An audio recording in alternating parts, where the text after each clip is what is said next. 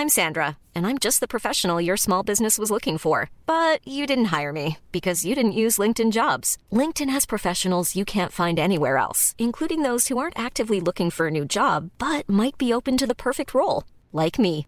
In a given month, over 70% of LinkedIn users don't visit other leading job sites. So if you're not looking on LinkedIn, you'll miss out on great candidates like Sandra. Start hiring professionals like a professional. Post your free job on linkedin.com/people today. Millions of people have lost weight with personalized plans from Noom, like Evan, who can't stand salads and still lost 50 pounds. Salads, generally, for most people, are the easy button, right? For me, that wasn't an option. I never really was a salad guy. That's just not who I am. But Noom worked for me. Get your personalized plan today at Noom.com. Real Noom user compensated to provide their story. In four weeks, the typical Noom user can expect to lose one to two pounds per week. Individual results may vary.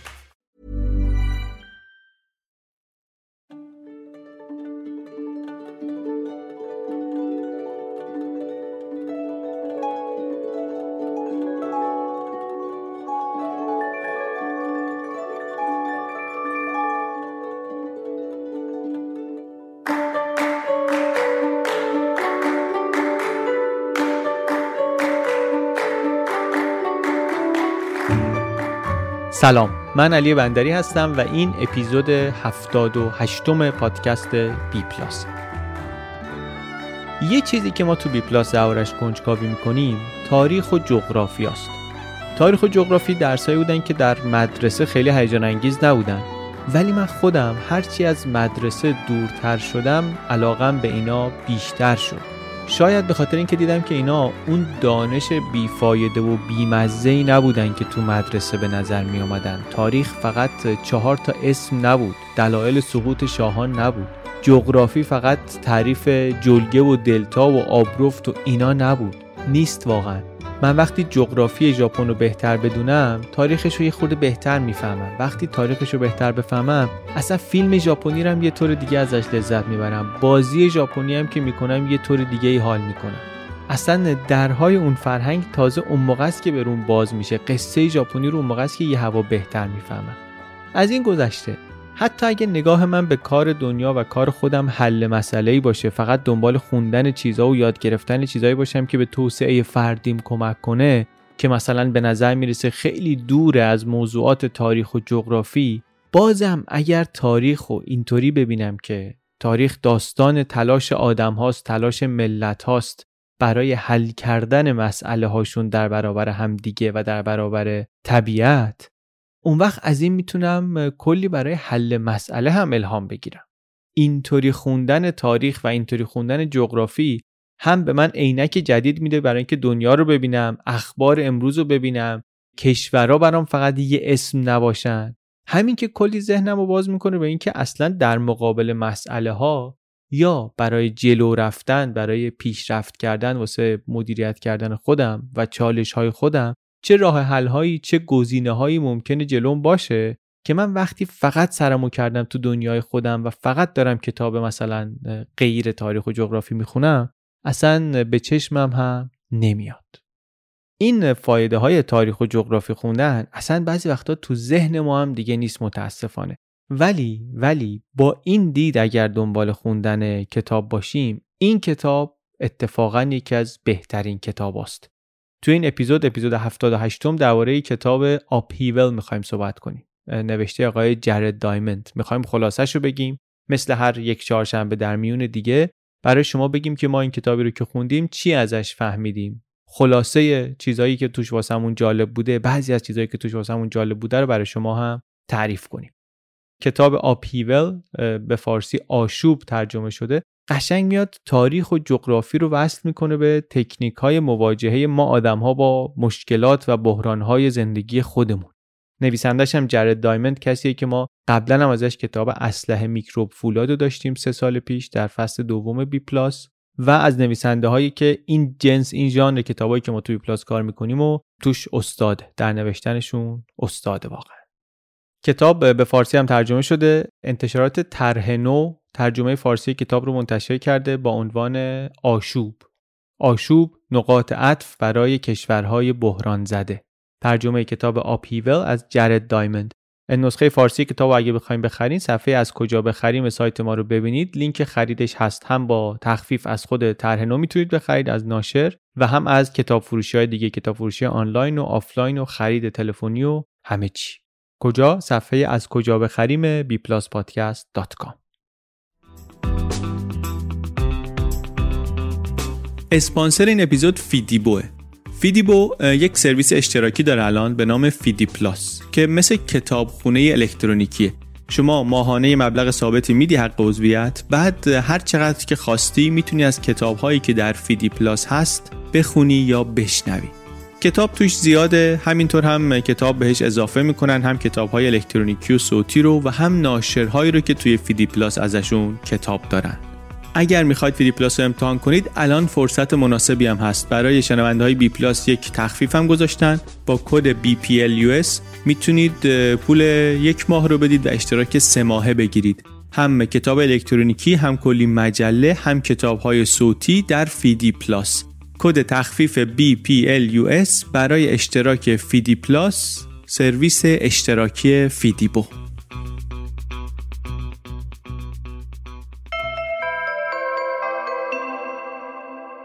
یکی از کنجکاویایی که من دارم و براش کتاب می‌خونم سر آوردن از کار دنیاست. تصویر بزرگ تاریخ و جغرافی. واسه اینکه بفهمم دنیا چطوری کار می‌کنه یه چیزی هم که خوبه بدونم اینه که داستان کشورا چیه. ربطشون به هم چیه؟ شباهتاشون چیه؟ تفاوتاشون چیه؟ بعد این رو هم در خودم دیدم که وقتی بیشتر می‌خونم و در این زمینه می‌دونم یه خورده دقیق تر صحبت می‌کنم. کمتر ممکنه بگم هیچ جای دنیا.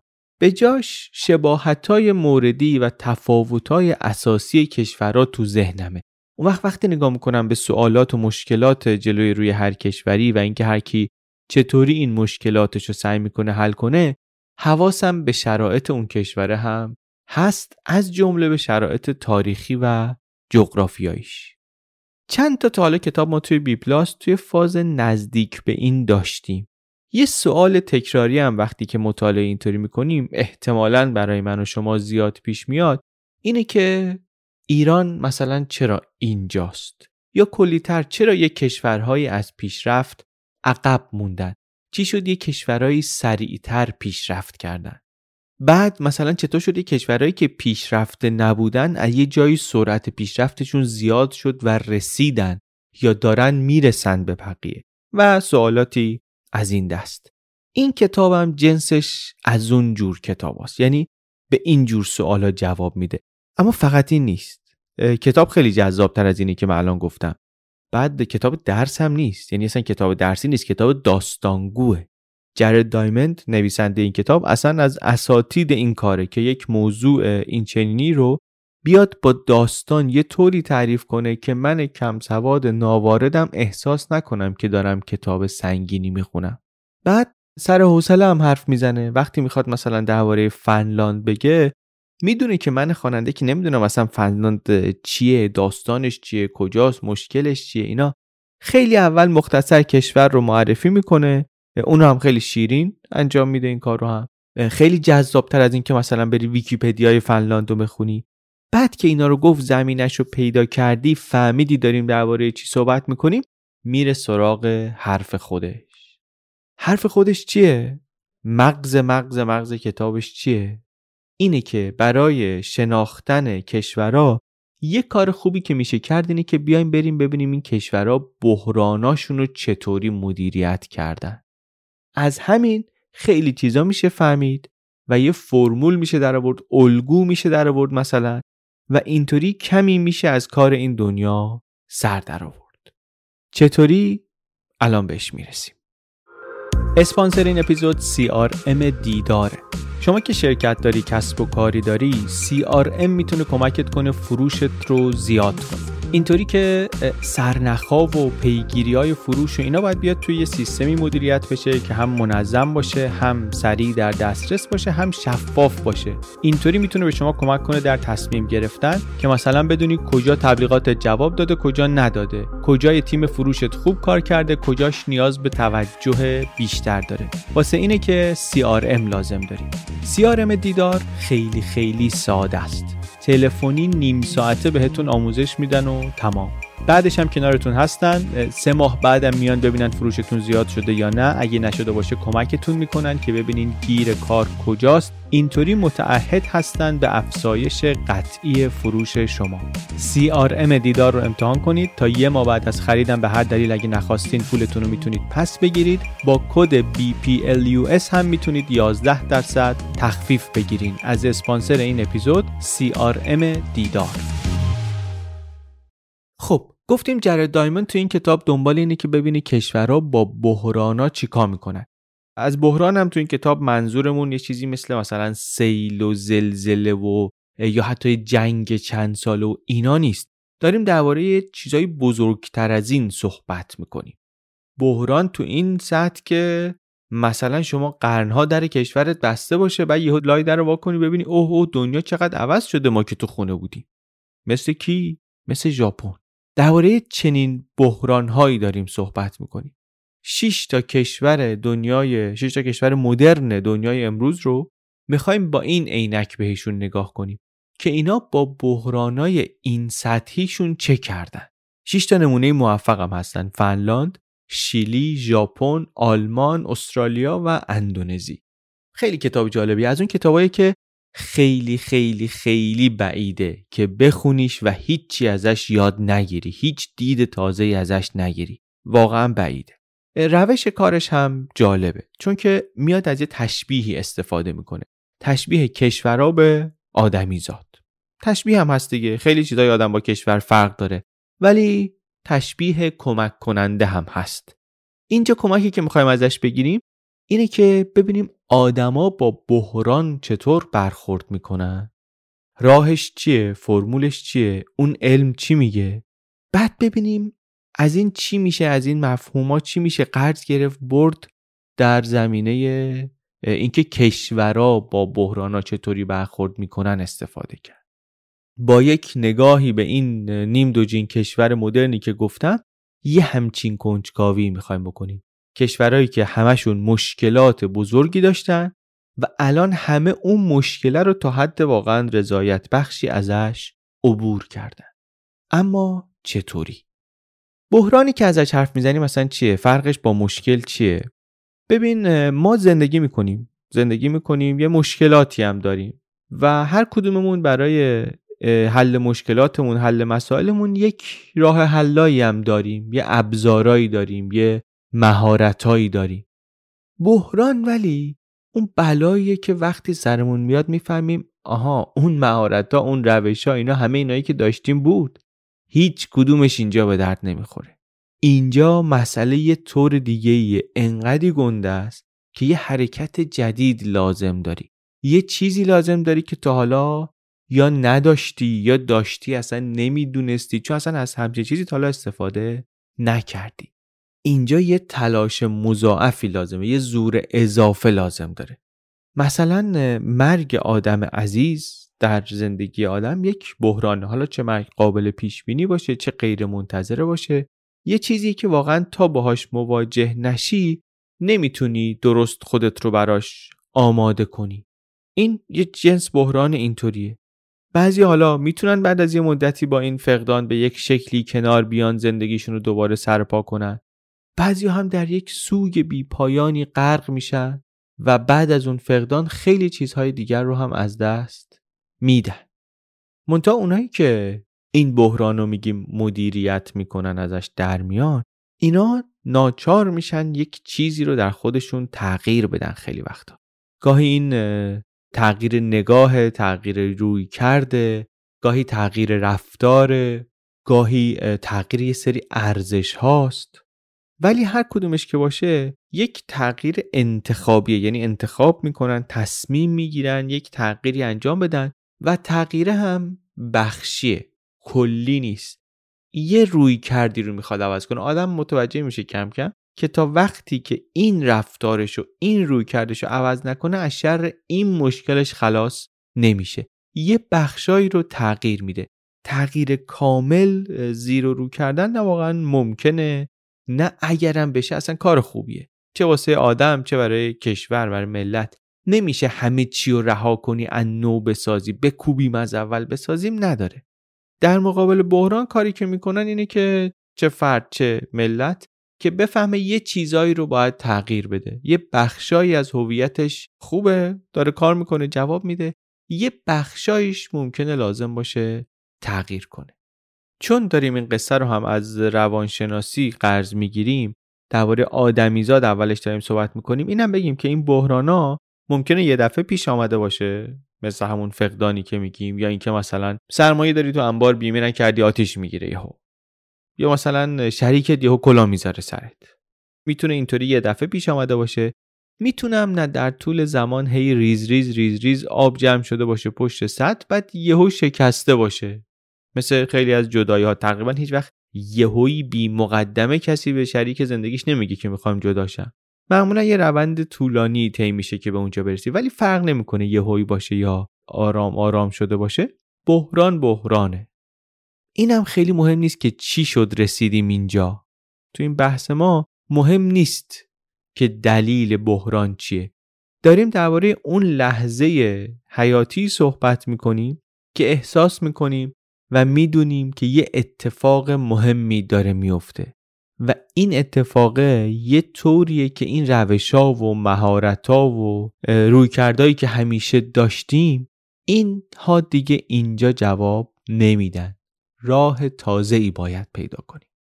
چیکار می‌کنیم تو این موقعیت؟ ما آدما چیکار می‌کنیم؟ میگم این کتاب روانشناسی نیست. ما می‌خوایم درباره بحرانهای کشور رو صحبت کنیم. می‌خوایم ولی از این حوزه چیزای قرض بگیریم ببریم تو اون حوزه. ما آدما با این بحرانها چیکار می‌کنیم؟ اینو بریم اول ببینیم بعد ببینیم کشورها چیکار می‌کنن. یک شاخه در روانشناسی هست به نام crisis therapy بحران درمانی شاید. بحران درمانی مال کسیه که یه موضوع حادی داره که نمی‌تونه چند سال وقت بگذاره روان درمانی کنه احساسای زندگی رو شخم بزنه مثلا ببینه چی شده اینطوری شده چه کار باید بکنه. نه این توی یه وضعیتی توی بحرانیه که سریع باید جواب بگیره. در زمان کوتاهی باید نتیجه بگیره. کلیت روش کارم یه همچین چیزیه که وقتی فرد دچار چنین بحرانی میشه معمولا احساس می‌کنه که مغلوب شده کل جهان براش زیر و رو شده همه چی رو حواس و این باعث میشه که انگار از ترس فلج بشه هیچ کاری نتونه بکنه. در چنین شرایطی نمی‌تونم پیشرفت کنه نمی‌تونه بهتر بشه. اولین کاری که درمانگر میاد می‌کنه اینه که اصطلاحا میاد حسار می‌کشه. یعنی اون فرد تحت بحران باید سعی کنه یه بخشی از زندگیش رو پیدا کنه که تحت تاثیر اون بحران نیست که هنوز سر جاشه و اینطوری بفهمه که ببین مشکلی که داری اتفاق بدی که داری هر چی که هست در یه محدوده مشخصیه. خارج از این محدوده همه چی مثل سابقه. اینطوری اون وقت شاید بتونه از اون احساس ترس و استراب فلج کننده ای که گرفتتش خلاص بشه بعد راه باز بشه واسه قدم های بعدی. بعد اینه که درمانگر ممکنه بتونه به فرد کمک کنه که حالا روش های برخورد جایگزین رو ببینه ببینه چطوری میشه با این مشکل دیگه برخورد کرد. این یک سلکتیو چنج یک تغییر انتخابیه. میگن یک بخشهایی از نگاه و شخصیت آدم باید عوض بشه. و بعد از بحران شخصیت تازه آدمه میشه یک موزاییکی از بخشهای قدیمی که سر جاشون موندن و بخشهای تازه. یک ترکیبی از اینها میشه. سالها روانشناس های مختلف تلاش کردن و کار کردن و اینا این شاخه بحران درمانی رسیده به یک شناختی از آدمیزاد از اینکه چه عواملی چه ویژگیهایی هستند که کمک می‌کنن آدما بهتر و راحتتر و موفقتر بتونن از بحران عبور کنن. یک لیست بلند و مفصلی هست از این عوامل که اینا رو کتاب اومده توی یه جدولی خیلی مرتب فهرست کرده. حتما پیشنهاد می‌کنم این جدوله رو ببینید. اما ما اینجا چند تا مهماش رو میگیم. چند تا مهماش رو میگیم و بعد ازشون استفاده می‌کنیم در ادامه صحبت. اولش اینه که آدم خودش باید قبول کنه و بپذیره که شرایط بحرانیه.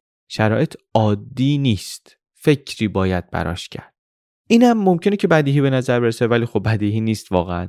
چون تا وقتی که آدم متوجه نباشه که اوضاع مثل همیشه نیست تا وقتی نفهمه این مشکل با بقیه مشکلاتی که قبلا داشتم فرق می‌کنه اصلا راه باز نمیشه که به تغییر فکر کنه.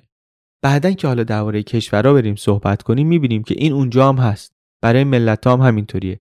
تا وقتی که یک باور عمومی به وجود نیاد که این مشکل خاصی که ما داریم دربارهش صحبت می‌کنیم با بقیه مسائلی که هر روز و هر سال سر راه کشور به وجود میان و اینا فرق داره. تا وقتی که این باور عمومی نشه اون نیروی محرکه ای که لازمه برای تصمیم گیری و تغییر به وجود نمیاد. اصلا ایجاد نمیشه. اینو حالا تو مثالهایی که جلوتر از کتاب نقل می‌کنیم هم می‌تونیم ببینیم.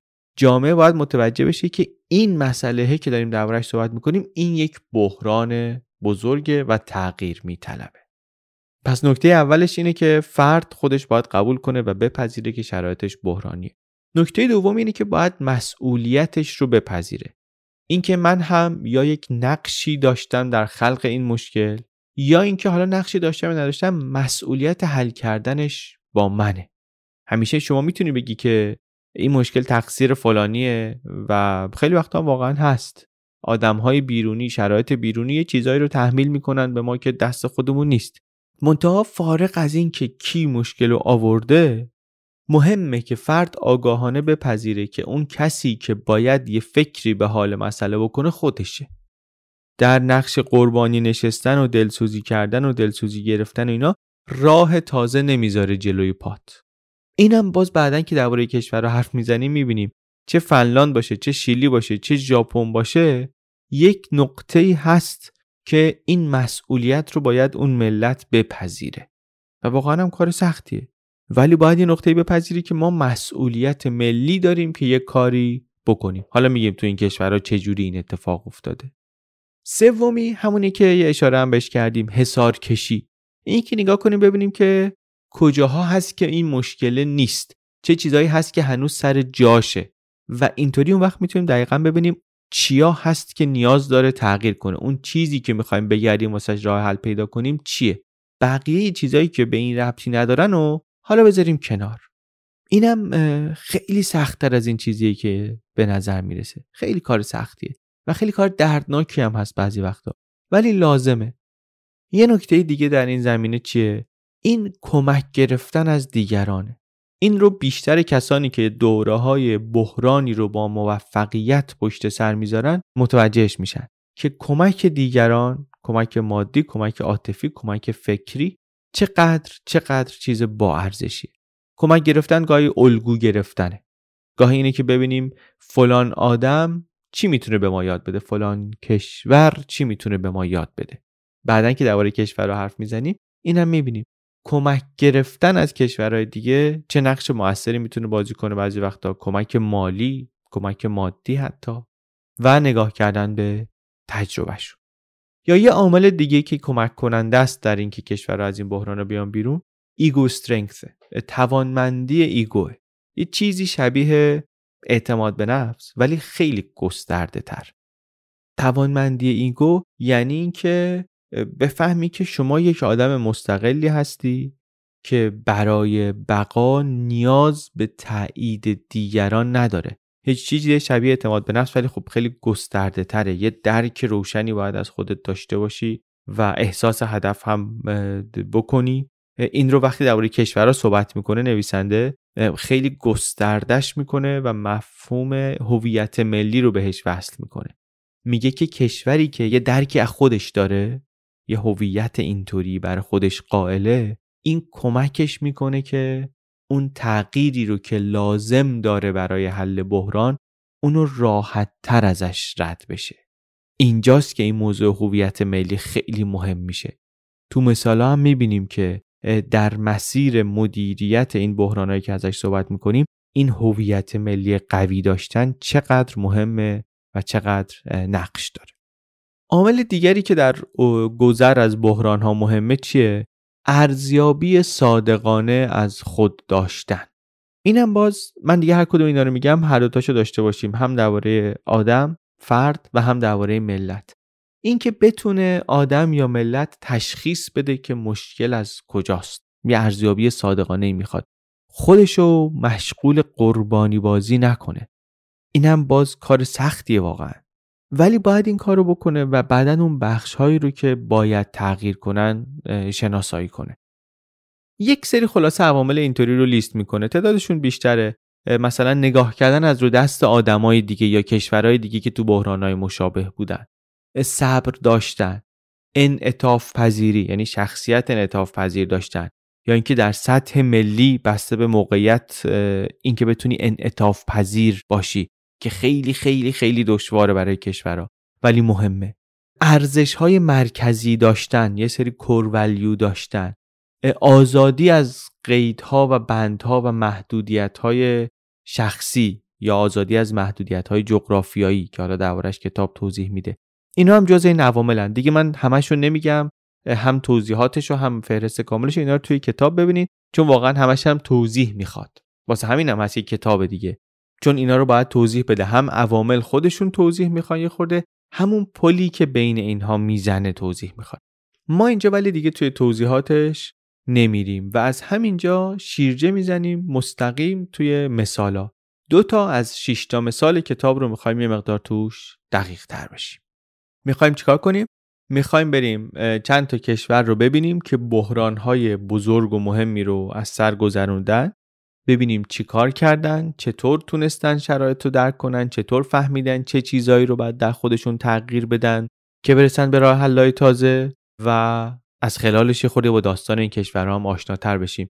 جرد دایمند 6 تا مثال می‌زنه. کشورهایی هم هست که خودش یا زبونشون رو بلده یا از نزدیک اونجای مدتی زندگی کرده. بر همین فقط هم اطلاعاتش با واسطه نیست دربارشون و اینم کمک کرده که کتاب کتاب جالبتری هم بشه. بریم سراغ اولین نمونه اولین مثال فنلاند.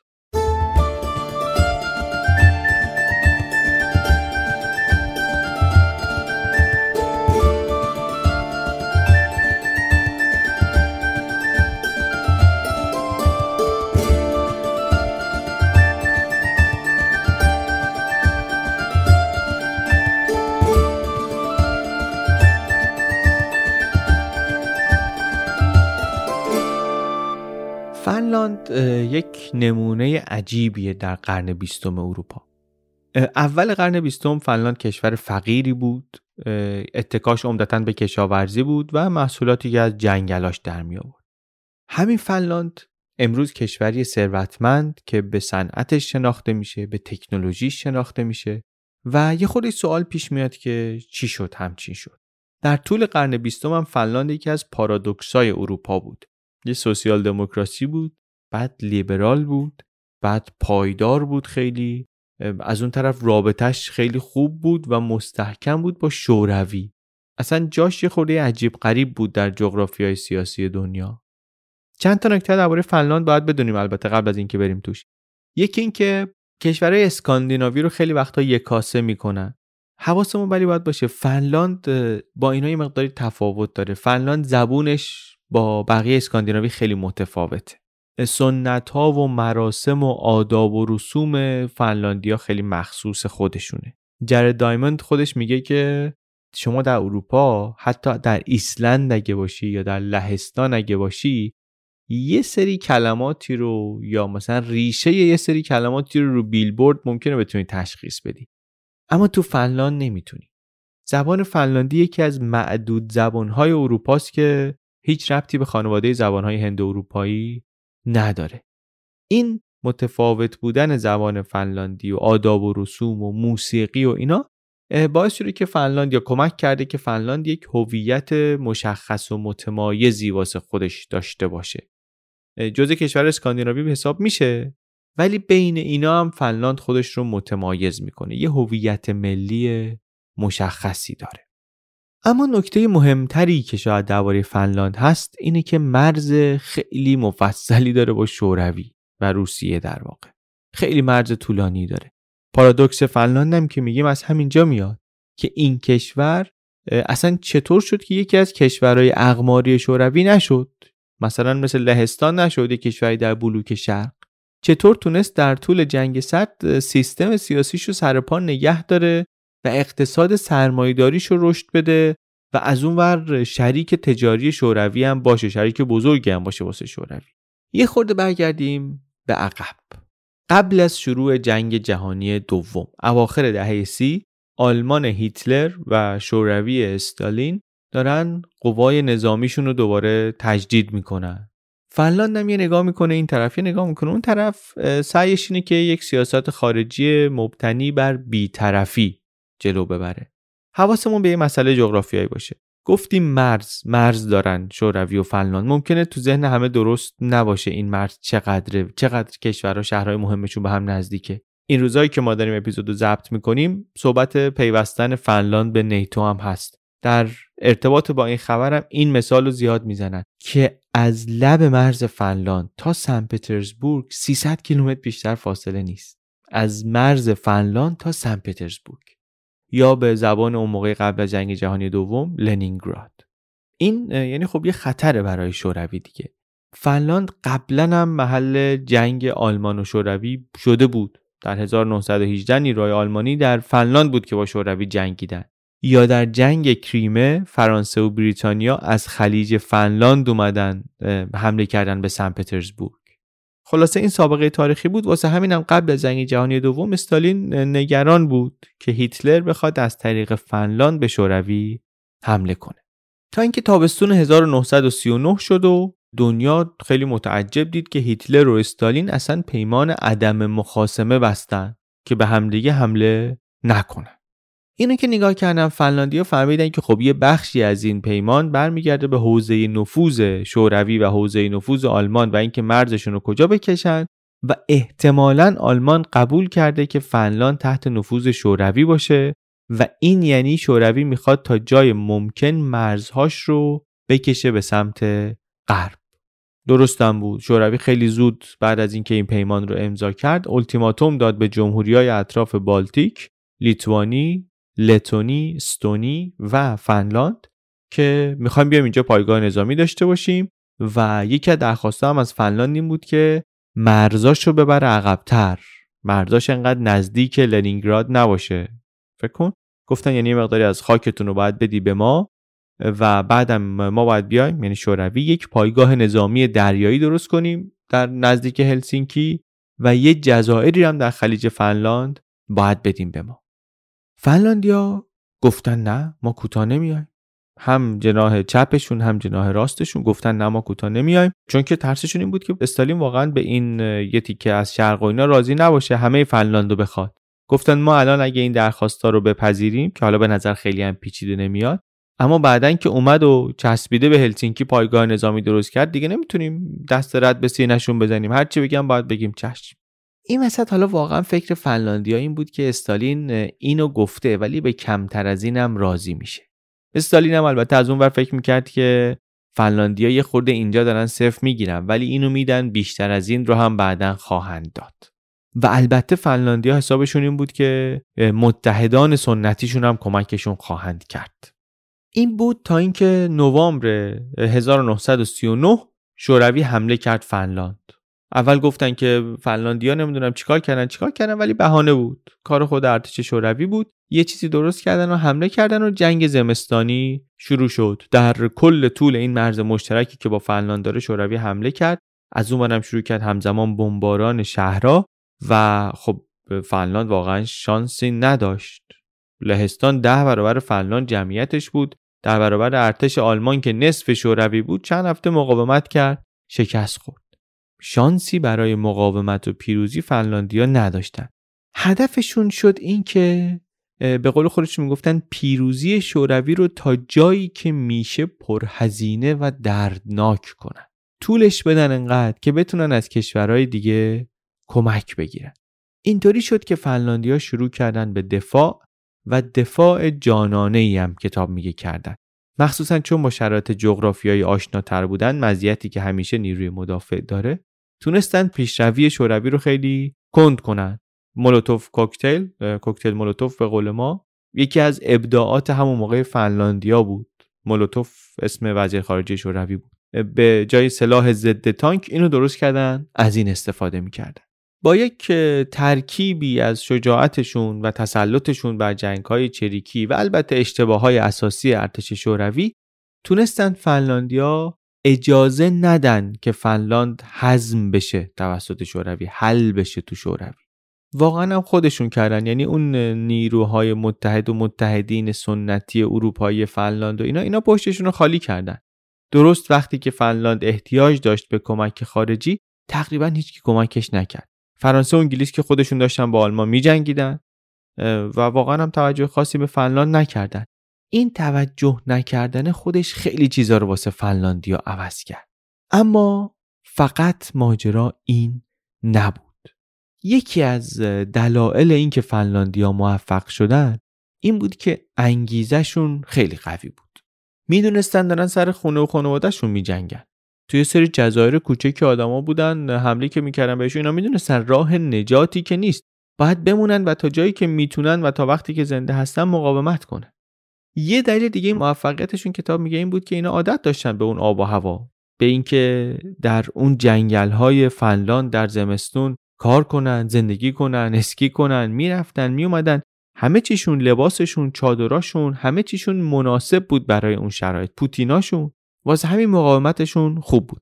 مونتا اینا موفقیت طولانی مدت نمی‌تونست باشه دیگه. هوا بالاخره گرمتر می‌شد و شوروی هم برتری عددی داشت. و می‌تونست بیاد و می‌تونست بیاد و نتیجه بگیره. و این شد که فنلاند اشغال شد. در واقع وضع خودش اینطوری بود تا جایی که تونست مقاومت کرد. کمک هم که گفتیم از جای نیومد یعنی حالا بگین از جای نیومد خوری توضیح بدیم چی شد دیگه.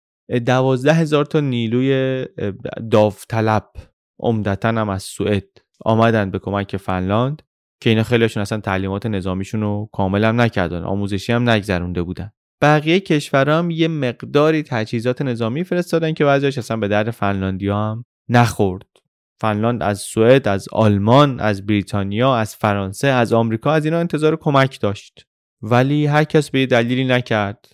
سوئد بالاخره نمی‌خواست کشیده بشه توی جنگ. آلمان که پیمان عدم مخاسمه داشت با شوروی نمی‌خواست بشکنتش. هرچند بعدا شکست ولی اون موقع نمی‌خواست. آمریکا همچنان می‌گفت من در این جنگ بیطرفم. بریتانیا و فرانسه هم که خودشون گرفتار بودن خلاصش اینکه واقعا کمک خارجی خاصی به فنلاند نرسید و یک بخشی از فنلاند رفت اشغال شوروی شد به بعضی از بندرهای فنلاند دسترسی گرفت شوروی. یه استانی رو کلا جدا کرد. مردمش البته تخلیه کرد کلا. تا ده درصد جمعیت فنلاند بود. تخلیه کرد فرستادن اینا بقیه جاهای دیگه فنلاند مردم بهشون پناه دادن خونه دادن این حرفا. ولی خود استانه رو گرفت زمینه رو گرفت. و این بود تا سال 44 که فنلاند تونست اینو مثلا دوباره پس بگیره. بگذریم. داستان جنگ جهانی دوم اینجا نمی‌خوایم تعریف کنیم. می‌خوایم قصه فنلاند رو بگیم. جنگ که تمام شد فنلاند 100 هزار تا کشته داده بود 94 هزار تا مجروح داشت 30 هزار زن بیوه شده بودند 55 هزار تا بچه بی سرپرست بودند و 615 هزار نفرم خونهاشون رو از دست داده بودند.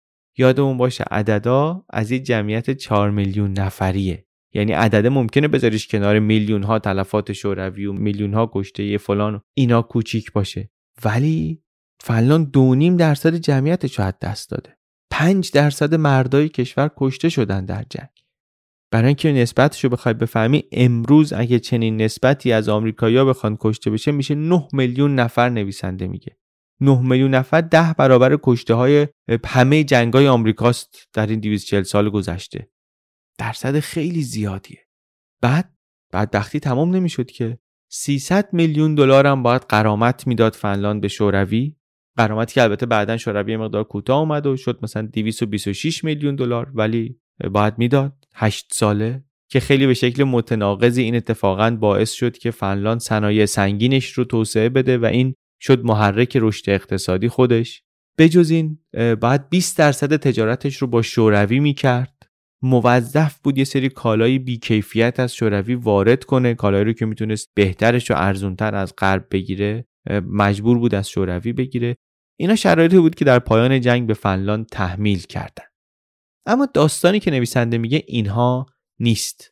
اینا رو تعریف می‌کنه که یه خورده مقدم زمینه داشته باشی اما موضوع اصلی از پایان جنگ شروع میشه. وقتی که فنلاند روبرو شد با این واقعیت که خب همسایه ما یک قول بیشاخ و دومیه به نام شوروی و اینا احتمالا هر لحظه ای که اراده کنن می‌تونن بیان ما رو هاپولی کنن بره. خب ما چه کار کنیم؟ بحرانی که فنلاند باهاش روبرو بود این بود که میگم فراتر از حد یه مشکلی بود که کشور باهاش روبرو باشه. یه همچین بحرانی بود. ما یه کشور کوچیکیم جغرافیامون هم که وقت تغییر نمی‌کنه. دیوار به دیوارمون هم یک قول بزرگ قوی گرسنه است. فنلاندیا چنین بحرانی جلوشون بود. نویسنده میگه حالا بیا بریم به اون جدوله نگاه کنیم. یه عوامل و یه ویژگی هایی در آوردیم واسه بحران درمانی. بیا بریم نگاه کنیم ببینیم که میشه تشبیه کرد فنلاند رو به جای کشور آدمی در برابر بحران. و بعد نگاه کنیم ببینیم این آدم این کشور چطور با این بحران روبرو شده. میگه که کاری که فنلاندیا کردن رو بقیه کشورها گاهی طعنه و تحقیر و اینها می‌زدن بهش. می‌گفتن Finlandization فنلاندی شدن. خود فنلاندیا بهش میگن سیاست پاسیکیوی ککونن اسم دوتا رئیس جمهورشونه. و کاری هم که کردن اینا این بود که یک رابطه قوی شروع کردن درست کردن با شوروی. یک رابطه مستحکم اقتصادی با شوروی و در عین حال حفظ رابطه با غرب و دنیای سرمایهداری و اصلا چیزهایی که باعث شد توسعه صنعتی پیدا کنه فنلاند. این یه برنامه ای که عمدتا دو تا رئیس جمهور داشت فنلاند. اینا نماد هدایت و اجرای این برنامه ظرف مثلا 35 سال. هر کاری که لازم بود در تمام این سالها فنلاندیا می‌کردن که اطمینان خاطر شوروی رو جلب کنن. هم شوروی اطمینانش به اینا بمونه همین که شریک مفیدی باشن واسهشون. یعنی در تجارت هم رابطه خوبی باشون داشته باشن. اینا که میگم هر کاری می‌کردن کارهایی که در دموکراسی های دیگه این کارا خیلی کارهای سنگینی حروم اصلا تو دموکراسی. مونتا اینا گفته بودن نگاه کرده بودن به گذشته گفتن که ما شوروی رو نمی‌تونیم نادیده بگیریم. و نمی‌تونیم هم اتکا کنیم به کشورهای اروپایی به متحدان غربی چون اینا سر روز بزنگا ما رو گذاشتن و رفتن. ما یه کشور کوچکی کمزوری هستیم کنار شوروی هم هستیم. ما باید حواسمون به اینا باشه و نظاراتشون رو در نظر بگیریم. هدفشون در واقع این بود که جلب اعتماد شوروی رو بکنن که این خطر ریسک زیاد نشه. می‌گفتن شوروی تا وقتی احساس امنیت نکنه ما امن نخواهیم بود. نه اینکه از جانب فنلاند احساس امنیت نکنه بلکه چون فنلاند منطقه‌ای بود که از توش می‌تونستن به شوروی حمله کنن جنگ بشه با مرزهای شوروی کما اینکه قبلا هم تاریخی چند بار شده بود. فنلاندیا آمدن در صحنه جهانی فعال شدن برای کاهش تنشها. چون گفتن که هر تعارضی هر درگیری هر جای دنیا اگه بتونه باعث احساس خطر شوروی بشه این یعنی فنلاند به خطر میفته چون شوروی نیاز داره به بندرهای فنلاند نیاز داره به سواحل فنلاند و اگه احساس کنه که داره فشار روش میاد ممکنه شروع کنه به ما چپ چپ نگاه کردن. چنان رابطه ای که اینا با استالین و بعدا با خروشچف با برژنف اینا برقرار کردن چنان این رابطه عمیق بود. که هیچ وقت اونا انگیزه نداشتن که بیان حزب کمونیست تو فنلاند به قدرت برسونن. استالین میگن یه بار گفته بود که تا وقتی که این هست من چه نیازی دارم حزب کمونیست فنلاند بیارم بالا. خود اون آقای ککنن میگن گفته بود کار اصلی سیاست خارجی فنلاند اینه که ما وجود کشورمون رو ترکیب کنیم با این محیط ژئوپلیتیکی که داریم محیط جغرافیای سیاسی که داریم و یک تعادلی اینجا برقرار کنیم. سیاست ما باید سیاست پیشگیرانه باشه. ما باید خیلی قبل از اینکه خطر بهمون نزدیک بشه متوجهش بشیم و در مقابلش اقدام کنیم. یه طوری هم اقدام کنیم که کسی نفهمه. ما باید به خودمون متکی باشیم. ما سالها جنگیدیم و این جنگ به ما درس سنگینی داده درس پرهزینه ای هم داده. ولی این درس رو باید یاد گرفته باشیم که یک کشور کوچیک باید حواسش به شرایط سیاست بین المللی باشه احساساتشو نباید بیاریم وسط قاطی کنه. اینا حرفایی که رو کاغذ ممکنه ساده به نظر بیاد ولی واقعا سنگینه برای یک کشوری. چون ممکنه تعبیر به باج دادن بشه ممکنه تعبیر به تصمیم های غیر اخلاقی بشه. اما فنلاندیا این کارو کردن. همه شرایط پیمان صلح رو میگه به موقع اجرا کردن. قرامت ها رو همه رو سر وقت دادن. حتی وقتی که پای این کشیده شد که مردم جواهراتشون رو بفروشن حلقه های ازدواجشون رو بفروشن. کردن. علیه رهبران زمان جنگ خودشون دادگاه جنایت جنگی برگزار کردن. فکر کن. علیه رهبران مقاومت خودشون. حزب کمونیست فنلاند قانونی کردن آوردن تو دولت. قدرت کامل رو بهشون نمی‌دادن ولی آوردنشون تو دولت. اینا بود که باعث می‌شد کشورهای دیگه تیکه بندازن بهشون. بگن فنلاندی شدن Finlandization اتفاق افتاده اینجا. دموکراسی بودن یه دموکراسی اروپایی بودن ولی 35 سال دو نفر رئیس جمهوری کشور بودن. یکی تا 10 سال بود تا مرد اون یکی هم بود تا وقتی شرایطش خیلی سخت شد. 25 سال رئیس جمهور بود. واقعا یه سری از قواعد یه از اصول دموکراسی رو گذاشتن کنار. با ظاهر قانونی یا با پشتیبانی مثلا پارلمان. ولی مثلا دوره ریاست جمهوری رو تمدید کردن. فهمیده بودن که ما شرایط خاصی داریم و شرایط خاص ما راه مخصوص خودمون رو هم می‌خواد. یعنی ما باید خیلی وقتا با اینکه دموکراسی هستیم و مثلا آزادی و اینا ولی باید حواسمون باشه توی روزنامه ها و نشریاتمون چی می نویسیم یه چیزی ننویسن به شوروی بر بخوره. بعد میگه روزنامه ها و رسانه ها و ناشرین اینا داوطلبانه این کارو می‌کردن. مثلا میگه شوروی حمله می‌کرد به مجارستان حمله می‌کرد به چکسلواکی حمله می‌کرد به افغانستان فنلاند محکوم نمی‌کرد. ساکت میموند. سولجنیتسین کتاب مجمع الجزایر گولاکو نوشته بود. همه جا چاپ می‌کردن. ناشر فنلاندی فکر می‌کرد که نه من این کار بکنم. ممکنه که شوروی واکنش نشون بده. منتشر نمی‌کنم یا میگه در 1971 روزنامه فنلاندی نوشت که شوروی در 1939 جمهوری های بالتیک رو اشغال کرده. حرف غلطی هم نبود حرف درستی بود.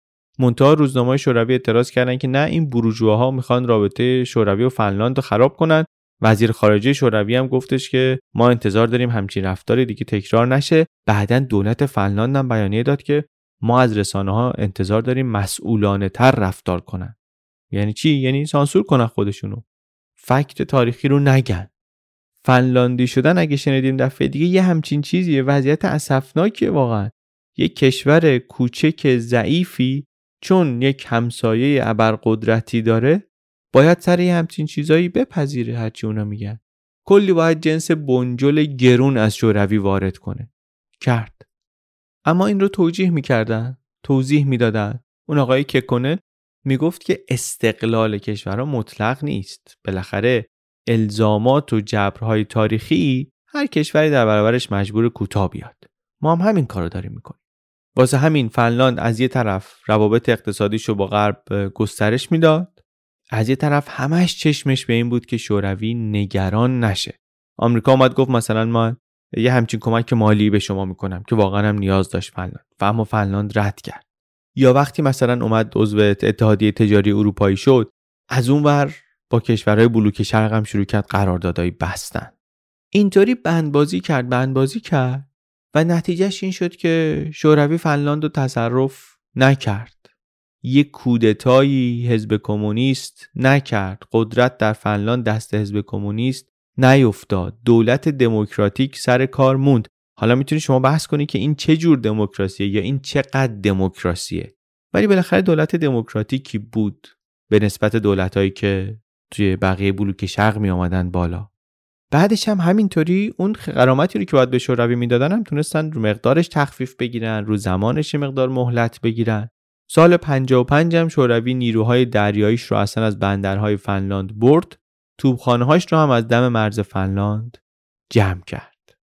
و چون نگرانی نداشت این هم بخش مهمیه و چون نگرانی نداشت از فنلاند فنلاند تونست تجاری رو بیاد با غرب. ببنده. عضو European Economic Community بشه EEC بشه. عضو The European Free Trade Association بشه. یعنی از نظر تجاری به پیونده به اروپا. در حالی که شوروی می‌تونست قدرتش رو داشت که یه کاری کنه که این اتفاقا نیفته. ولی این اتفاقها افتاد چون شوروی نگران نشد و نتیجهش این شد که فنلاند الان اقتصادی داره قدرتمند رشد اقتصادی بالا درآمد سرانه بالا و کیفیت آموزش و کیفیت تحصیل خیلی خیلی بالا. چطوری فنلاند این کار کرده؟ لنزی که جرد دایمن بهش نگاه می‌کنه از لنز روانشناسیه و اینه که آدما چطوری با بحران رفتار می‌کنن. میگه برگردیم به همون حرف اول. آدما و کشورها چطوری با بحران روبرو میشن؟ بریم سراغ اون فهرسته. ببینیم چند تا از اون عوامل رو می‌تونیم درباره فنلاند برجسته و واضح ببینیم میگه ببین مثلا فنلاند یه تغییراتی داد. انتخاب کرد یه چیزایی رو تغییر بده. میگه عناصر اصلی هویتش رو پیدا کرد. اونا رو صفر چسبید ولی چیزای دیگر رو حاضر شدن تغییر بدن. چیزای دیگه یعنی چی؟ یعنی مثلا همین که قواعد دموکراسی رو تغییر داد. از خودش مسئولیت پذیری نشون داد. درباره بحران درمانی رو می‌گفتیم دیگه. از خودش مسئولیت پذیری نشون داد به جای اینکه بگه من قربانی یک قدرت بزرگ هستم که واقعا بود رفت دنبال راه حل حسار کشی کرد مشخص کرد که مسئلهش دقیقا کجاست. بقیه چیزها رو انگار گذاشت کنار نه که واقعا گذاشت کنارا ولی در این فرایند مدیریت کردن این بحرانه همه چی رو قاطی نکرد. یه مسئله رو می‌خواستن حل کنن با این. و برای حل کردن این مسئله خیلی کمک گرفتن از یک هویت ملی قوی. خیلی کمک گرفتن از یک ارزیابی روشن و صادقانه از خودشون. که توش یک یافته هم این بود که یک واقعیت اینه که ما یک حیولای بیشاخ و دومی به نام شوروی بیخ گوشمونه که کاریش نمی‌تونیم بکنیم.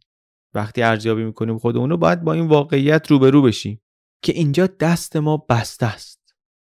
خیلی چیزای جالبی میشه فهمید از مقایسه این فهرست. اینطوری نیست که بگیم همه چیزایی که اونجا فهرست شده بود و فنلاند داره ها. هیچ کدوم نمونه ها همه اونا رو ندارن.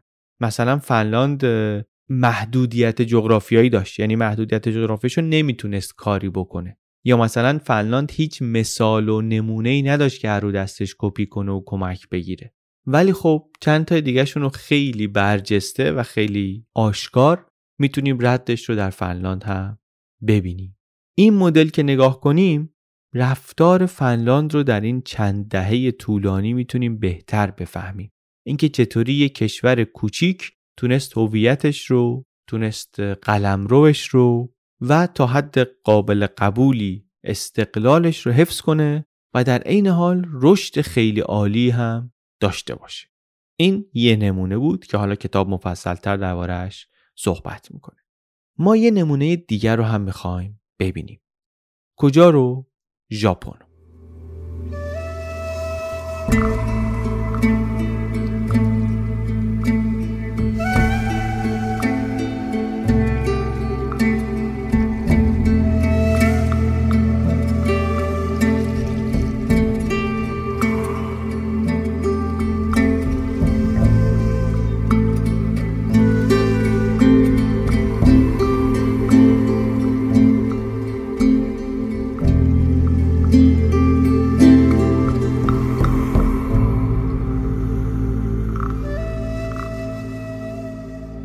ما درباره تاریخ ژاپن خیلی مختصر توی اپیزود نانکینگ صحبت کردیم.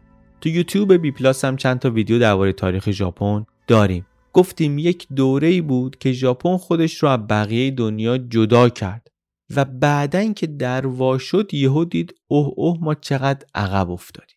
حالا سوال اینه که بعدش ژاپن چه کار کرد؟ یعنی با این بحرانه چطوری روبرو شد؟ اینو یه خورده امروز ژاپن رو که نگاه کنیم شاید اصلا بتونیم ازش ایده بگیریم که چطوری روبرو شد. امروز ژاپن رو که می‌بینی یک ترکیبیه از یه چیزایی که کاملا ژاپنی و یه چیزایی که کاملا غربی خیلی جالبه.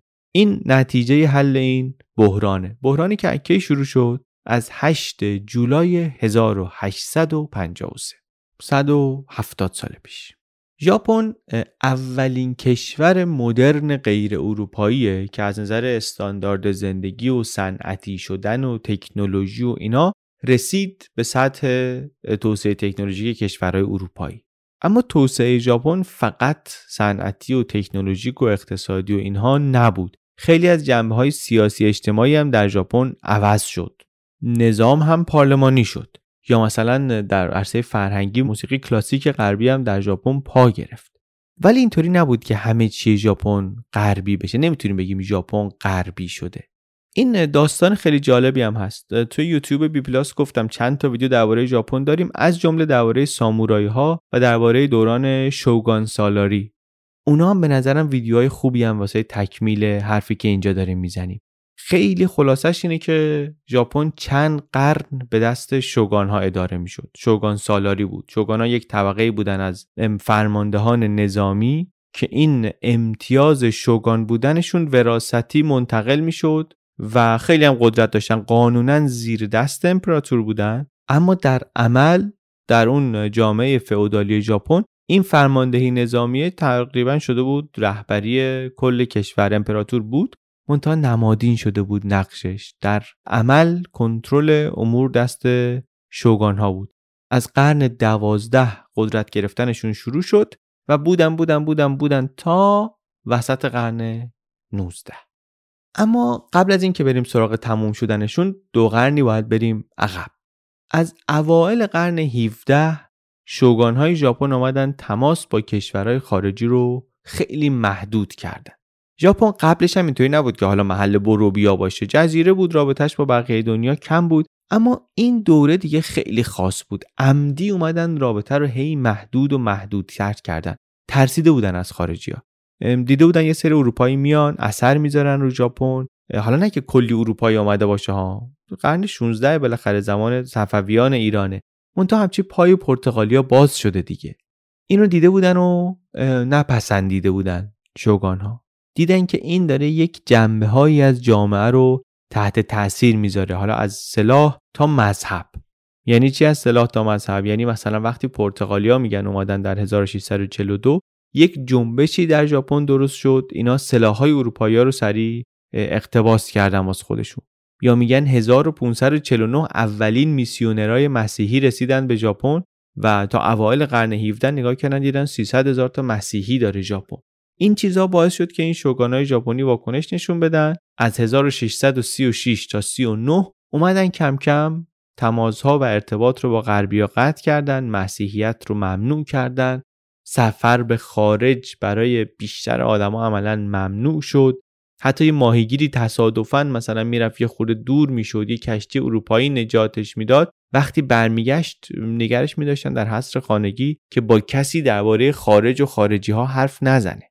و این بود بود بود تا 1853 1853 چهار تا کشتی آمریکایی آمدن به سرکردگی یه آقای به نام متیو پری و دو تاش از اینا هم کشتی بخار بودن جنگی مسلح اصلا قابل مقایسه با کشتی های ژاپنیا نبودن. اینا آمدن و بدون دعوت و بدون اجازه قبلی راست اومدن تو بندر ادو توکیو. هرچی هم ژاپنیا گفتن ها باید برین. اینا اصلا انگار نه انگار. و گفتن که نه ما درخواست و پیام رئیس جمهور آمریکا رو آوردیم که این بندر تجاری باید باز بشه. ما میریم سال دیگه برمیگردیم ببینیم چه کردیم. خیلی ماجرای دراماتیک و سینمایی واقعا. ولی یه همچین وضعیتی هست واقعا. حالا ما تاریخ ژاپن رو نمی‌خوایم تو این کتاب بگیم. یادمون نره می‌خوایم ببینیم ژاپن بحرانش رو چطوری مدیریت کرد. بحرانش ولی چیه؟ بحرانش همینه.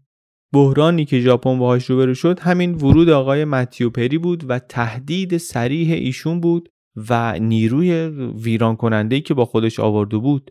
ژاپنیا دیدن این یه چالش جدیه که ما با این روش ها و ابزارها و مهارت هایی که داریم و پسش بر نمیایم ما بالاخره چند قرن داریم این کشور رو اداره می‌کنیم یه روشهایی داریم یه مهارتهایی داریم ولی یهو می‌فهمیم دیگه اینو با اون روش ها نمیشه جمعش کرد. چیکار کرد ژاپن؟ ژاپن آمد بعد از کلی بحث و بررسی جواب این آقای پری رو داد. جوابم این بود که اولین معاهدهش رو آمد بست با یک کشور غربی. یک معاهده با آمریکا بست یه قرارمداری گذاشتن یه شرایط نصف نیمه ای رو قبول کردن. بعضی از بندراشون رو آمدن باز کردن. تو یکی از این شهرها یه کنسول آمریکایی قبول کردن که بیاد. منتها همینطوری که راه باز شد پشت سر آمریکا بریتانیا هم آمد روسیه هم آمد هلند هم آمد همشون کم کم رسیدن به یک شرایط مشابه آمریکا در رابطهشون با ژاپن. منتها این معاهده ها همشون برای ژاپنیا خورده تحقیرآمیز بود توهینآمیز بود به خاطر اینکه می‌دیدن اینا با همدیگه این قدرت ها یه طور دیگه رفتار می‌کنن یه جور دیگه رابطه دارن. به ما که می‌رسن رفتارشون عوض میشه. گفتن این بده. اینو ما باید عوض کنیم. هدف کلی سیاست های ژاپن در نیم قرن بعدی این شد که این وضع عوض کنن. چطوری؟ اینطوری که مدت طولانی بعد از این ژاپنیا تا جایی که تونستن در اجرای این معاهده ها سنگ اندازی کردن. کار خارجی ها رو هی سختتر کردن. و از اون طرف سعی کردن تا جایی که می‌تونن یاد بگیرن از غربیا.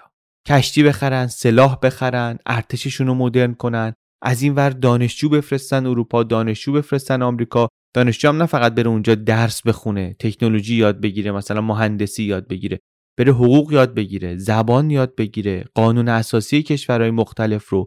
کشوراشون چطوری اداره می‌کنن اینا؟ اقتصاد و علوم سیاسی و یه انستیتو را انداختن برای مطالعه بربرها. برای مطالعه خارجی ها کتابای غربی رو بیارن ترجمه کنن. کتاب دستور زبان و کتاب دیکشنری انگلیسی چاپ کنن. کارهای راحتی هم نبود. کارهایی بود که هزینه داشت. باعث شد که وضعیت اقتصادی ژاپن سخت بشه. باعث شد که از اون بدتر رقابت های قدیمی اینا شعله بگیره. تعارضای جامعه بیاد رو دوباره. درگیری پیش آمد. مخالفت های داخلی بود. و اینطوری هم نبود که بگیم این استراتژی کلی بود که همه روش توافق داشتن. نه این زیر سوال هم بود. بعضیا می‌گفتن که ما باید مقاومت کنیم. همین الان باید خارجی رو بریزیم بیرون. در حالی که اونایی که حرفشون بیشتر داشت می‌رفت جلو این بود که نه ما باید صبر کنیم. ما باید صبر کنیم ژاپن قوی تر بشه. توی این دوره گروه شروع کردن خودجوش مبارزه کردن. بر اساس اون ارزش های اصیل ژاپنی می‌گفتن نه اینا آلودگی اینا اشتباه اینا مسیرهای انحرافی ترور می‌کردن. یه کارهای اینطوری شروع شد توی ژاپن. ولی مسیری که از اون به بعد ژاپن رفت مسیریه که الان وقتی بهش نگاه می‌کنیم می‌بینیم ازش باید چیز یاد گرفت. اتفاقی که در ژاپن افتاد 15 سال بعد از اینکه اون کشتی های آقای متیوپری آمدن به ژاپن در ژاپن تغییر سیاسی مهمی اتفاق افتاد 1868 و دورانی شروع شد که بهش میگن میجی رستوریشن دوران احیای میجی. میجی اسم امپراتوره. اتفاق بزرگی که افتاد این بود که اون سیستم شوگانیتی که داشتن به هم خورد. قدرت برگشت تو دست امپراتور. به این دوره دوره نوسازی میجی هم میگن. تو این دوره ژاپن با سرعت زیادی مدرن شد. بعد سرعت هم یه طوری بود که اون کسایی هم که معترض بودن و قبول نداشتن و اینوری نمی‌خواستن برن واقعا خیلی زود متوجه شدن که شرایط واقعی چیه. و اون درگیری های داخلی خیلی ادامه پیدا نکرد. در واقع کتاب میگه خیلی زود سه تا اصل کلی شکل گرفت در سیاستگذاری ژاپن و اینا هم دنبال شد. اولیش این که فهمیدن که این ایده که خارجی ها رو بندازیم بیرون خودمون کارمون رو پیش ببریم این عملی نیست. اینو باید به عنوان واقعیت بپذیریم. کشوری که چند قرن بسته بود در ها ولی الان گفتن که نه واقعیت اینه که این کار رو نمیشه دیگه کرد. دوم این بود که گفتن که هدف اصلی ما اینجا چیه؟ هدفمون اینه که این معاهده های نابرابر و ناعادلانه رو که آوردن به ما تحمیل کردن اینا رو عوض کنیم. منتها واسه اینکه اینا رو عوض کنیم اول باید ژاپن قوی درست کنیم. باید برسیم به یه جایی که کشورهای غربی ژاپن رو یک حاکمیت مشروعی ببینن. ما رو ببینن ببینن اینم یه کشوری نرماله. عجیب غریب نیست. یعنی چی؟ یعنی باید قانون اساسی داشته باشیم باید قانون داشته باشیم. یکی از بریتانیایی مستقیم بهشون گفته بود که ما وقتی با شما به عنوان یک دولت هم ارز شروع می‌کنیم برخورد کردن که نظام سیاسی شما رو ببینیم ببینیم اون نظام معقولیه. و اینکه ژاپن برسه به یه نظامی که از چشم غربی هایی که می‌خواستن باش معامله کنن نظام معقولی باشه خودش طول کشید. 26 سال از شروع دوره میجی طول کشید تا که به این هدف برسن. و اصل سوم چی بود؟ گفتیم سه تا اصل بهش رسیده بودن. یکی اینکه خارجی رو بندازیم بیرون شدنی نیست. دو اینکه اول باید ژاپن قوی درست کنیم بعد این معاهده ها رو تغییر بدیم. سومیش این بود که ژاپن در هر زمینه‌ای باید بره بهترین مدل خارجی رو که می‌تونه پیدا کنه و ازش اقتباس کنه. اون مدلی هم که انتخاب می‌کنه باید یه چیزی باشه که بهترین نزدیکی رو داشته باشه با شرایط و با ارزش‌های ژاپنی. یعنی الگو باید پیدا کنن. الگو هم نه اینکه در همه زمینه های کشوری بشه الگومون در حیطه های مختلف کشورهای متفاوتی شدن الگوی ژاپن. نیروی دریاییشون از نیروی دریایی بریتانیا الگو گرفت. ارتششون یه مقدار از ارتش آلمان الگو گرفت. و واقعا هم در زمین های مختلف می‌بینیم مدام دنبال الگوهای بهتر میگشتن.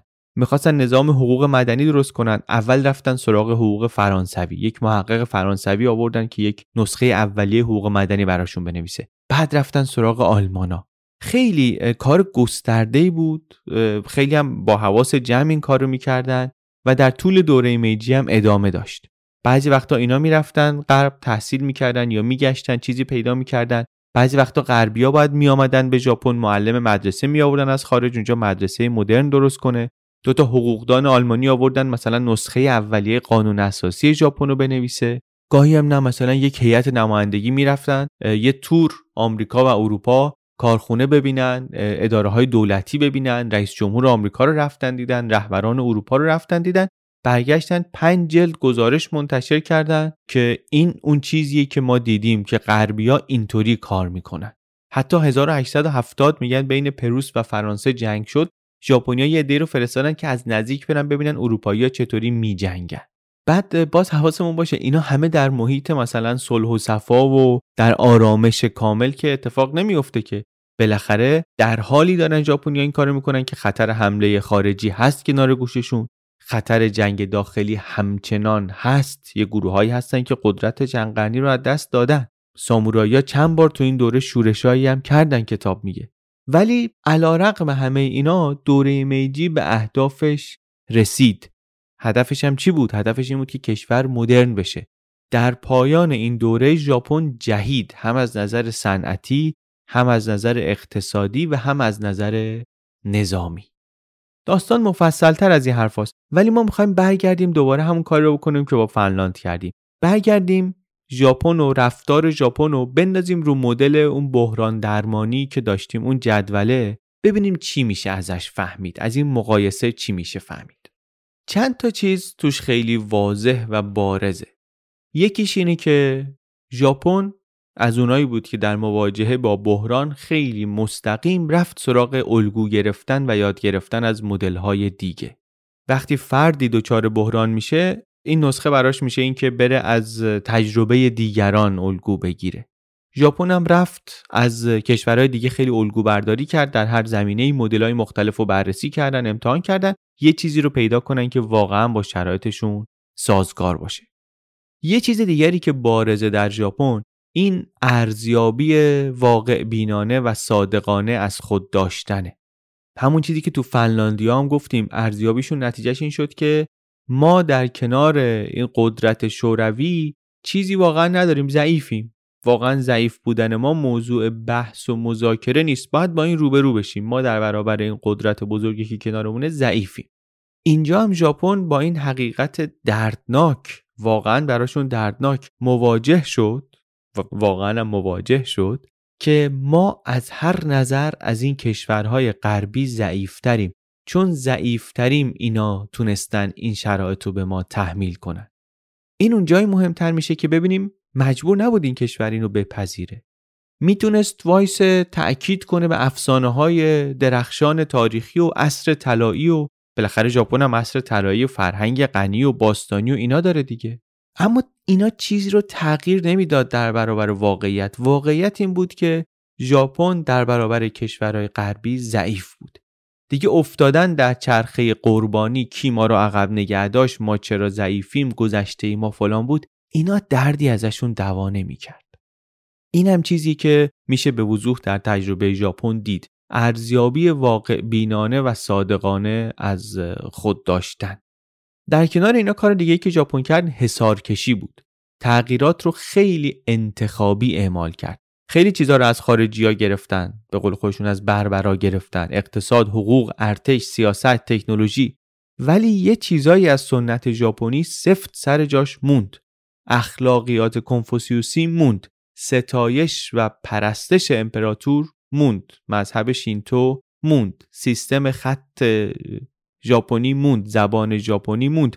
پیشنهاداش بود که مثلا خط ژاپنی رو بیاریم بذاریم کنار. از الفبای استفاده کنیم که غربی استفاده می‌کنن. اما این کارا رو نکردن. حسار کشی کردن. یه چیزایی سر جاش باشه. یه چیزایی رو می‌خوایم عوض کنیم. اینطوری بود که ژاپن وارد این دوره تغییرات شد. اولین تغییر اساسی هم این بود که یک ارتش مدرن ملی درست کردن.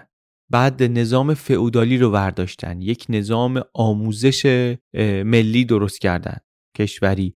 یه نظام مالیات برقرار کردن. بعد رفتن یک نظام حقوقی درست کردن. یا نظام حقوقی نصف نیمه که داشتن رو اصلاح کردن. قانون اساسی گذاشتن. بعد این کارا که انجام شد قدرتشون رو که به دست آوردن داخلی رفتن این قدرت رو به خارج هم تسری دادن یعنی چی یعنی رفتن اون معاهده هایی رو که اصلا شروع ماجرا از اونجا بود که اینها نابرابر هستن اونها رو هم شروع کردن به اصلاح کردن بعد اتفاق جالبی که افتاد این بود که در کنار همه این فعالیت ها یک ایدئولوژی روشنی هم در ژاپن شکل گرفت برای یک پارچگی داخلی کشور که تأکیدش روی چی بود؟ روی هویت ملی بود. روی نقش امپراتور بود. روی وظیفه تک تک ژاپنی ها بود در برابر میهنشون. این هویت ملی قوی این نگه داشتن این چیزا و از اون طرف درست کردن بسیار چیزهای دیگه که داستانهای مفصلی داره که کتاب همشون میگه اینها باعث شد که ژاپن در زمان واقعا کوتاهی واقعا در عرض مثلا نیم قرن تقریبا یا کمتر تبدیل بشه به یک قدرت انکار ناپذیری در سطح جهان. اینو چند بار ما به اشاره توی اپیزودهای مختلف بی پلاس اپیزود نانکینگ گفتیم توی چنل بی اپیزود لوسی خورده گفتیم توی یوتیوب بی پلاس چند جا درباره ژاپن گفتیم. اینا تیکه تیکه همون پازل رو داره کامل می‌کنه. منتها اینجا با این نگاه که اینا رو اگه بهش نگاه کنی به این تغییرات اگه نگاه کنی می‌تونی تو اون مدل بحران درمانی براش مشابه هایی پیدا کنی. یعنی وقتی این بهت نشون میده که حالا نه اینکه واقعا همه اونا یک به یک نظیر دارن اینجا در همه نمونه های موفق ولی رد بعضی از اونها رو توی این تجربه های کشورها هم میشه گرفت. از جمله وقتی به تجربه بسیار موفق جهش ژاپن نگاه می‌کنیم ظرف کمتر از نیم قرن می‌تونیم یک مشابهت توش ببینیم. ببینیم یه چیزایش خیلی زیاد شبیه اون معلفه هایی که میگن برای بحران درمانی موفق باید داشت. خب این شد دو تا از کیس هایی که کتاب بررسی کرده بود. دو تا نمونه هایی که کتاب بررسی کرده بود. فنلاند و ژاپن. نمونه های دیگه هم بعضیاش به همین مفصلیه بعضیاش یه خورده تفصیلش کمتره. ولی نکته در همه یکیه و در هر کدومشون یه چیزای خیلی درخشان یک مطابقت های درخشانی هست با اون الگویی که اولش گفته. ضمن اینکه این کار هم می‌کنه که وقتی درباره هر کدوم این کشور می‌خواد صحبت کنه یک کوچولو زمینه تاریخی میگه و بعدش هم این که میاد روندشون رو و شرایطشون رو در سالها بعد از بحران هم بررسی می‌کنه. یه حرف مهمی هم که اونجا می‌زنه اینه که این بحرانهای بزرگی که میگیم اگرم که تمام بشن معنیش این نیست که کشور دیگه مشکلی نداره. نه این کشور اولا که خب هر لحظه ممکنه مشکل جدیدی براش پیدا بشه. یا اینکه اصلا ممکنه که شرایط که عوض بشه اون راه حلایی که یه زمانی تازه بودن و خیلی کارگر بودن دیگه موثر نباشن. احتیاج پیدا بشه به راه حل‌های جدید. اینا هم می‌بینیم. توی یه بخشی از کتاب که داره آینده این کشورها رو بررسی می‌کنه این رو هم توش می‌بینیم. منتها همه اینا می‌رسه به اون مقایسه بسیار جذابی که کتاب می‌کنه بین مدل بحران درمانی شخصی و این بحران درمانی کشورها. و حرف بسیار مهمی که می‌زنه اینه که میگه یکی از مهمترین عواملی که اینجا هست اون ارزیابی صادقانه از خود داشتنه. اینکه این درک رو داشته باشیم چه فردی چه کشوری که وضع عادی نیست. این مشکلی که ما الان جلومونه این مشکلاتی که الان جلومونه این با اون روشهایی که قبلا استفاده می کردیم با اون چیزهایی که تا حالا یاد گرفتیم این با این چیزها حل بشو نیست. این یه چیزشه و یک چیزی دیگری که واقعا توی همه نمونهاش فکر کنم برجسته تکرار می‌شد اون مسئله هویت ملی بود. اینکه یک کشوری یک تصویری از خودش داشته باشه به عنوان یک ملت این زیربنایی رو بهشون میده که باعث میشه بعدا وقتی تصمیم گرفتن اون تغییرات رو انجام بدن و ارادش به وجود اومد و شرایط دیگه هم بود انجام اون تغییرات یه مقدار ساده تر بشه؟ یعنی چی ساده تر بشه؟ یعنی تحمل دردش راحت تر بشه برای جامعه. چون این تغییرات تغییرات پرهزینه ایه تغییرات دردناکیه تغییر ناراحتی داره. ولی داشتن اون هویت ملی یه مقدار درد و رنج اون تغییر رو کم می‌کنه. بگذاریم دیگه فکر کنم درباره کتاب صحبت کافیه. کتاب همچنین که داره مشابهت های اینا رو میگه گفتم به تفاوتاشون هم اشاره می‌کنه دیگه. ما تو همین دوتا مثالی که انتخاب کرده بودیم تفاوتایی هم بود. فنلاند از هیچ جایی نمی‌تونست بره الگو بگیره. هیچکی نبود ازش الگو بگیره. برعکس ژاپن تونست انقدر عقب بود که تونست بره از هر گوشه دنیا یه کسی رو پیدا کنه و ازش الگو بگیره. حرف این نیست که همه یه مسیر رو رفتن. حرف اینه که مؤلفه های موفقیت رو در مسیرهایی که هر کدوم اینها رفتن بتونیم پیدا کنیم و شناسایی کنیم. کاری هم که کرده جالبه. همسرش واقعا کارش همون crisis therapy و این چیزاست. اومده یک چکلیستی از اون دنیا قرض گرفته که وقتی یک کسی با بحران مواجه میشه چه عواملی هستن که اثر می‌ذارن روی خروجی کارش رو مدیریت بحراناش؟ بعد بر اساس اون لیسته یه فهرست درست کرده واسه کشورها. ببینیم چه عواملی هستن که اثر می‌ذارن کمک می‌کنن که کشورها بتونن بحرانهای ملیشون رو خوب مدیریت کنن و از پسش بر بیان. بعد هم این ایده رو که حالا ببینیم این فهرست شخصی چکلیست شخصی با یه سری تغییراتی واسه کشور رو هم جواب میده یا نه اومده با مشاهده چند تا کشور نمونه توضیح داده. یه سری جاها قوت حرفش بیشتره یه جاهایی کمتره ولی در کل هم ایده کلیش به نظرم ایده جذابیه. هم لابلای مثالاش بسیار بسیار داستان عبرت آموز تاریخی هست و همونطور که اول اپیزود گفتم کمک می‌کنه به یه دید درستی از دنیا پیدا کردن. این که کمکمون کنه که بفهمیم این دنیا در سطح کلان چطوری کار می‌کنه.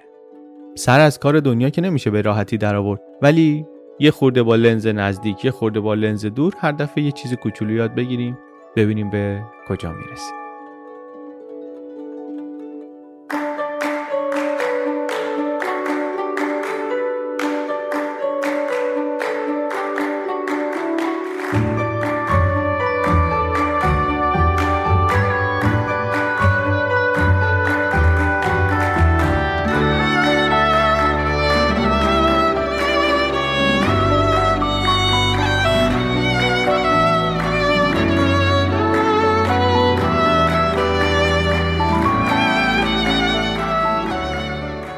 چیزی که شنیدین اپیزود 78 پادکست بی پلاس بود. خلاصه کتاب Upheaval آشوب نقاط عطف برای کشورهای بحران زده. ترجمه فارسی کتاب رو طرح نو منتشر کرده. لینک های خریدش در از کجا بخریم بی پلاس پادکست dot com هست. هم برای خرید از سایت طرح نو با تخفیف و هم برای خرید از کتاب فروشی های آفلاین و آنلاین و تلفنی و همه چی. خیلی هم خوشحالیم که در این اپیزود برای اولین بار با طرح نو کار کردیم. یه بخش قابل توجهی از کتابهای خوبی که من به فارسی خوندم رو طرح نو منتشر کرده بود در سالهای گذشته.